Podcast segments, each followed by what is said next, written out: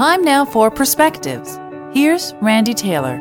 I recall reading it years ago, then hearing it on tape, then writing it myself in a journal, then inserting it into a presentation, and hearing those same words come from my own lips, delivered to an audience before me. The words were those of Jim Rohn, and they carry so much weight and so much common sense grounded in philosophy. I relayed those words again during a presentation this week. Those words were Learn to work harder on yourself than you do on your job. If you work hard on your job, you'll make a living. If you learn to work hard on yourself, you'll make a fortune. Back in the day when this was originally written, the major focus was based upon the dollars earned through effort.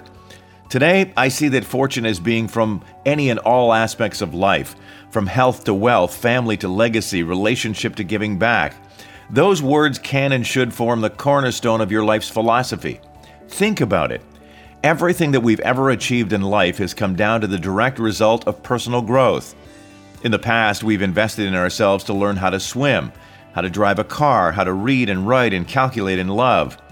Here's what all this means, I guess.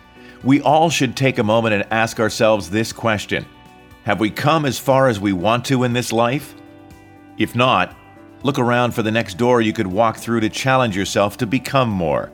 To grow is to live. We'll all have more than enough time to rest when this life is over. For Perspectives, I'm Randy Taylor. Have an incredible day and be well.